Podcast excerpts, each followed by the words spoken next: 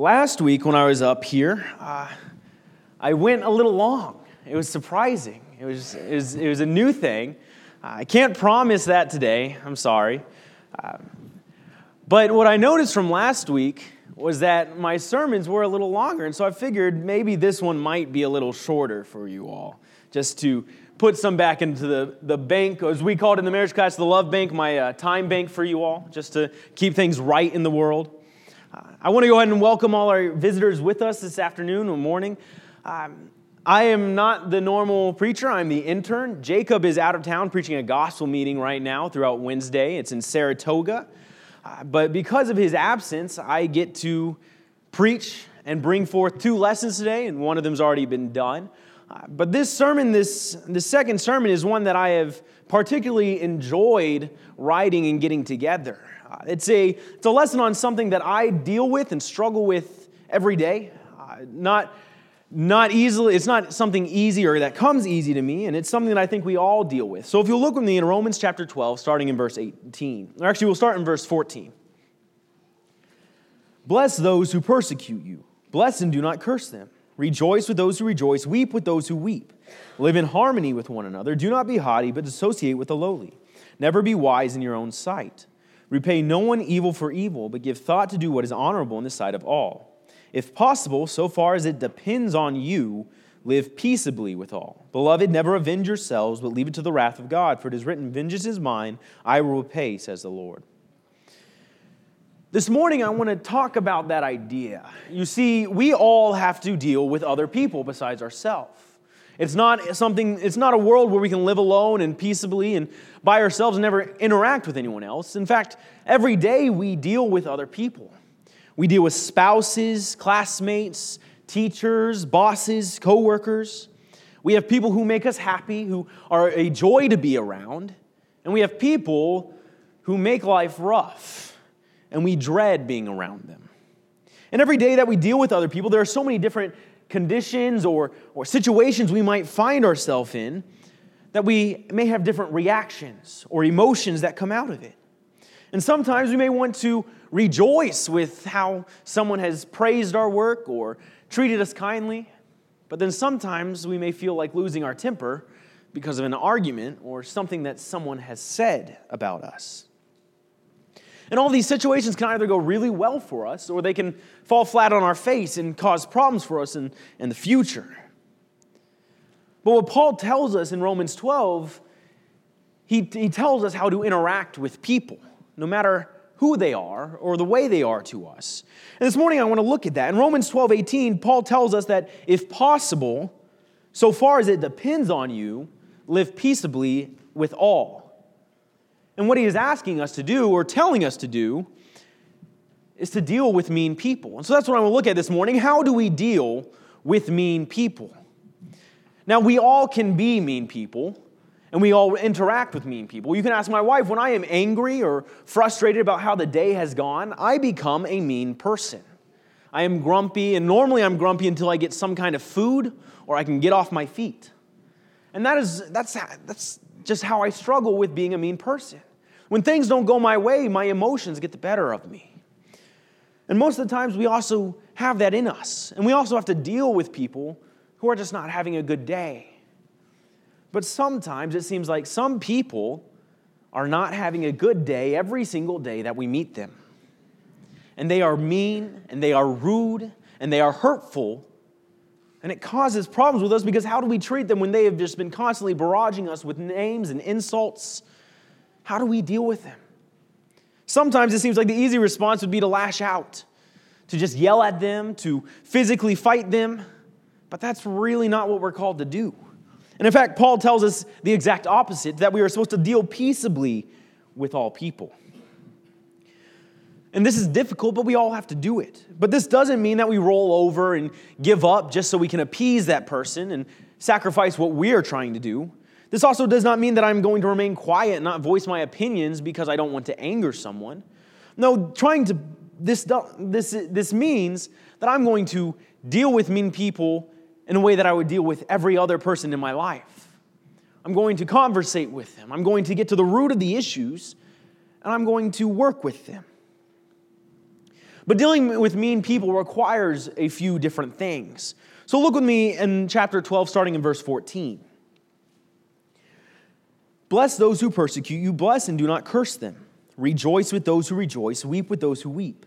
Live in harmony with one another. Do not be haughty, but associate with the lowly. Never be wise in your own sight. Repay no, re, repay no evil for evil, but give thought to do what is honorable in the sight of all. Verse 17 tells us that in order to live peaceably with all people, we have to give respect to all people. How do I deal with mean people? Then I I show respect to others. That means I show respect to those who maybe don't deserve it in my eyes, just as much as I would show respect to someone who does deserve it. Because how easy is it for us to react angrily to something that someone has said?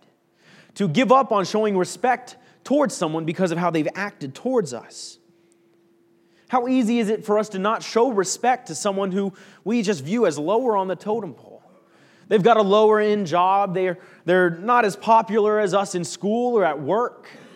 They're just not, they're just not on my level. It's easy to not show respect to people we don't view as equals or to people who don't treat us the way we think we deserve to be treated. And we all know how difficult it is to show respect to people. Oftentimes, I often have had the saying going around in my head, well, they don't, if they don't deserve my, if they don't earn my respect, they don't deserve my respect. That's not what we're told to do by Paul. Our respect is meant to show, be shown to every single person, no matter what they do to either earn it or not earn it. But how do we show respect to other people? How do I show respect in order to deal with mean people? Well, in verses 12 and 17, showing respect means I'm not going to retaliate for things that are done. In verses 12 and 17, it talks about not repaying evil for evil or letting, some, letting God take care of people for their own actions. It's not my job to retaliate if someone has hurt me. That means putting my own pride aside and not lashing out when someone calls me a name. It means not lashing out or physically harming someone when someone is trying to just get under my skin and pick at me for every little thing I do. If I'm trying to treat others with a proper respect, then I'm not going to be trying to hurt them. And that's what retaliation does. It means I'm looking for a way to hurt you. And respect says, don't do that. And instead of retaliating, I'm going to be willing to do the exact opposite. In verse 12, I am going to bless the people who persecute me. This means I am going to pray for the people who are making my life difficult. I am going to wish that everything in their life goes well and pray for their success.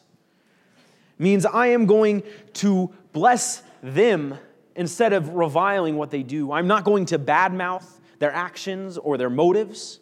Instead, I'm just not going to talk bad about them at all. And if someone brings them up, then I am going, going to respectfully talk about them. If I'm treating people with respect, then I am not going to retaliate. And I'm going to try to live peaceably with all people. And in verse 14, we see another way that we live respectfully with mean people. In verse 14, it says, Bless those who persecute you, bless and do not curse them.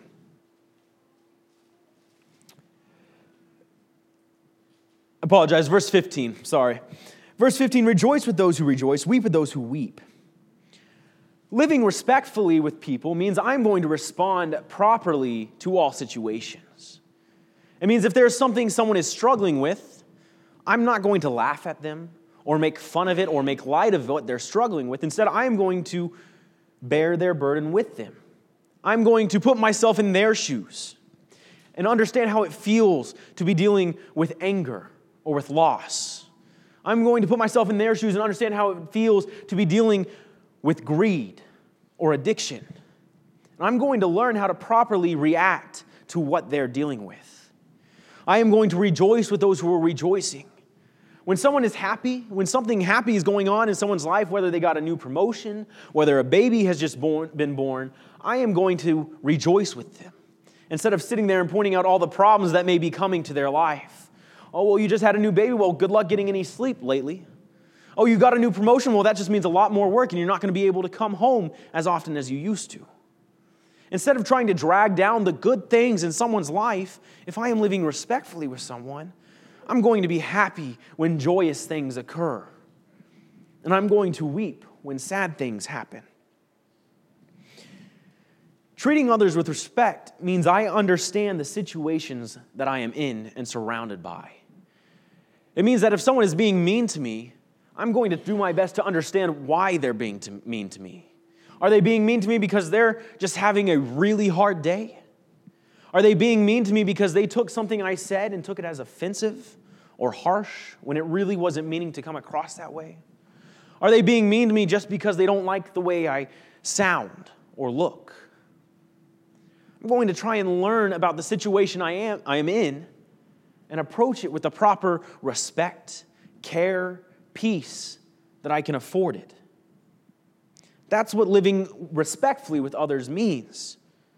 It also means, in terms of my own personal life, that I am going to act honorably in all things that I do. In verse 17, it says, Repay no one evil for evil, but give thought to do what is honorable in the sight of all. Treating people with respect means I'm going to act honorably in what I do. It means in business, I am not going to try, to try to shortcut things or secondhand things to where what I am selling isn't really what I'm selling.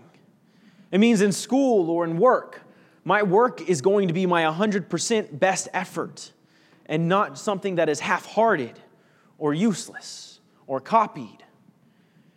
True, doing, living honorably means that everything I do is pleasing to God, is honorable to God. It means I'm going to act honorably with my coworkers. I'm going to treat them the way that I should be treating them. I'm going to give them the proper respect. It means I am going not to not try and cut people out of things just because I want more. It means I am not going to undercut things or cut corners just so I can make a little more money or make my sermon seem a little better. I am not going to focus on the outside of what things are, but rather I'm going to look on the inside. Because when we act honorably, it means dealing with the core of issues, means dealing with my heart. And the first step in trying to deal with mean people means I have to look at myself and wonder is it something I've done to make them mean? And if it is, we have to be willing to honorably go to that person and apologize and cut out the issue that we have in our own lives. Dealing with mean people requires respect for all of them. Look with me now in chapter 12, starting in verse 20. Chapter 12, starting in verse 20. To the contrary, if your enemy is hungry, feed him. If he is thirsty, give him something to drink. For by doing so, you will heap burning coals on his head. Do not be overcome by evil but overcome evil by good. Dealing with mean people requires brotherly love. If I am truly trying to live at peace with all people as best as I can, it means I am going to be treating everyone I meet with brotherly love. It means I am not going to leave you stranded when I see a very clear need in your life. When you come to me and ask me for something, my response is not going to be, nah, you can find someone else to do that. My response should be, How can I do that? How can I help you? Let me find a way. Paul shows us why this is so hard, though, in verse 19 and 20. Because if we were just talking about fellow Christians or brothers and sisters, that could be easy because we all share the same goals. We often are all kind to one another. But treating someone with brotherly love becomes hard when they are mean to you. It's hard to act lovingly to someone who is dragging you down, who is dragging your name through the mud or making life hard for you at school or at work. It's hard to respond by looking for ways to make their life better. And that's the part about true peace or living peaceably with all men that is difficult, because it's not always going to be people that we enjoy. And so, how do I show brotherly love to one another? Well, it means I'm going to provide for one another. In verse 20 and 21, we see that if there is a need for hunger or thirst, then my first response should be to fill that need, to give food or drink. It means that if there is a need, I'm not going to turn a blind eye towards someone, but instead find a way, if I have the means, to provide for them. Providing may mean that I have room in my house to have someone stay there if they are traveling through. It may mean that I, I donate old clothes that I don't wear anymore to people who need it more than I do, instead of just letting them sit in my closet. Providing for others is not me giving every single thing up, though. It's not me looking for ways to just give so I have nothing and other people have everything. Providing for other people means that I look at what I have been blessed with, and I know that that's not all that I, I have, all that I need, and then some. And then I take from that then some and give it to others so that they can be blessed too. Providing for others means I come out of my own means and find a way to make someone else's life easier and show love in ways that I can. Showing brotherly love means I am also showing kindness to one another. And in verse 16, we can understand what kindness truly is. Kindness live in harmony, kindness is living in harmony with one another and not being haughty, but associating with the lowly, and never being wise in our own sight. To be kind with someone is to be humble in your own life. Because if I am humble and showing humility in what I do, then I am not going to view anyone in my life as lesser than me. I am not going to view someone in my life as, well, they don't need my help. I am going to humbly look at all things around me and understand that I can fill needs in ways that I would have shown a blind eye to before. Being kind means I treat you as my equal, equal, and not someone as lesser. And sometimes being kind means we do this with our words. We just show someone kindness with how we affirm their actions or we encourage them in their life. Maybe they're, they're down because things just haven't been going their way lately. We can show kindness by extending a hand and saying, You can do it. How can I help you? And, it, and encouraging them to continue on. I can also be kind to you by doing what needs to be done. Being kind is not just encouraging you from the sidelines, but sometimes it is that extended hand and getting in there to help someone out.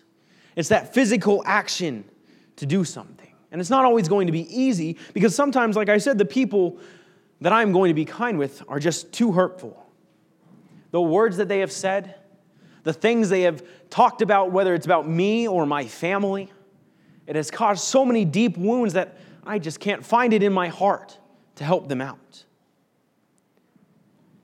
And no matter how much kindness that I may show to them, it just provokes them to even more wrath or mocking. And it's hard to continue to try and show kindness when someone just seemingly continues to build on wickedness. And sometimes it's also hard because going, being kind to someone and showing this brotherly love means I'm going out of my comfort zone. It's not always going to be comfortable to extend help to someone. Sometimes they, they might push back because they don't want to seem needy or as if they need help. And it's going to feel awkward because here I am trying to help out, and the response isn't what I probably expected. Or it may be awkward because this may be someone that I've never talked to or interacted with, and here I am wanting to help. Showing brotherly love can be awkward, it can be uncomfortable. But if we're going to live peaceably with all men, as far as it depends on us, we're going to show brotherly love to all people. And the third thing that we understand about dealing with mean people comes from Romans 14, if you'll flip a couple pages with me. Romans 14, and we'll begin in verse 13.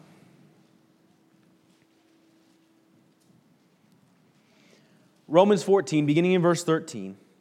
Therefore, let us not pass judgment on one another any longer, but rather decide never to put a stumbling block or hindrance in the way of a brother.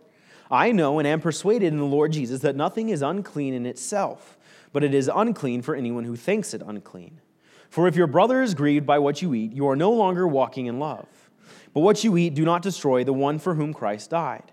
So do not let what you regard as good be spoken of as evil. For the kingdom of God is not a matter of eating and drinking, but of righteousness and peace and joy in the Holy Spirit. Whoever thus serves Christ is acceptable to God and approved by men. So then let us pursue what makes for peace and for mutual upbuilding. Do not, for the sake of food, destroy the work of God. Everything is indeed is clean, but it is wrong for anyone to make another stumble by what he eats. It is good not to eat meat or drink wine or do anything that causes your brother to stumble. The faith that you have, keep between yourself and God.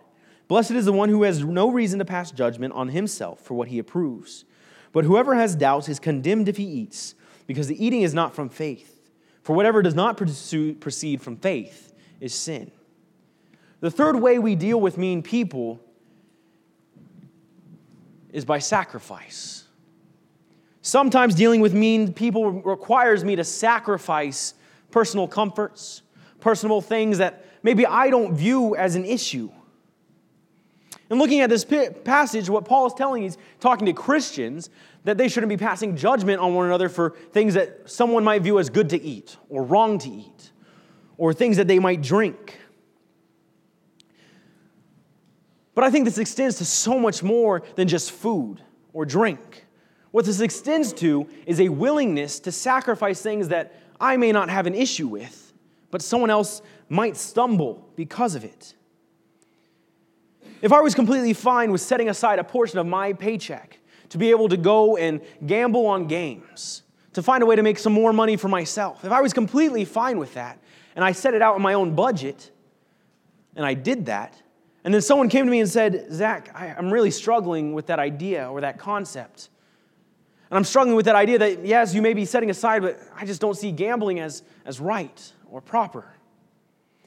And it's really causing me a stumbling block.